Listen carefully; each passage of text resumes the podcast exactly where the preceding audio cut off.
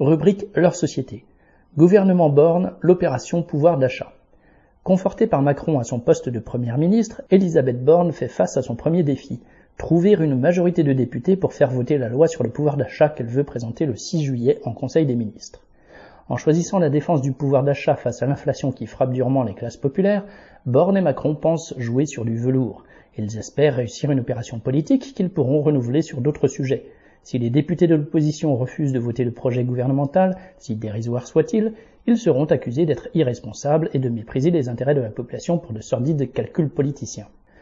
De son côté, chaque groupe de l'opposition met en avant ses propres mesures et demande à Borne de les intégrer dans son projet pour obtenir ses voix. Ainsi, LFI demande que le SMIC soit porté à 1500 euros et que les prix des produits de première nécessité ou de l'énergie soient bloqués. LR réclame une baisse de la CSG et la détaxe du carburant. Le RN souhaite que la TVA soit baissée sur les carburants et que la réduction de 18 centimes par litre remboursée aux compagnies soit prolongée. Si Borne refuse de prendre en compte leurs demandes, ils pourront dire à leur tour qu'elle refuse les compromis et que les responsables, c'est elle.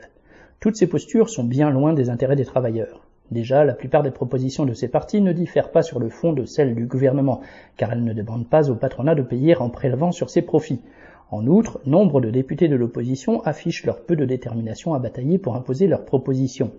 Ils annoncent eux-mêmes qu'elles sont plus là pour, citation, obliger le gouvernement à se positionner, fin de citation, que pour les voir aboutir, comme l'a formulé Valérie Rabault du PS qui ajoute, citation, voter des projets de loi, on l'a toujours fait, fin de citation. Même ouverture du côté du député RN Jean-Philippe Tanguy, pressenti par son parti pour postuler à la présidence de la commission des finances. Citation.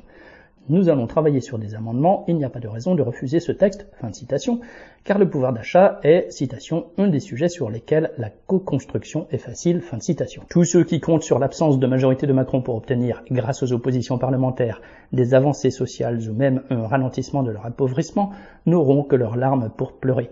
Les travailleurs n'obtiendront que ce qu'ils arracheront eux-mêmes. Xavier Lachaud.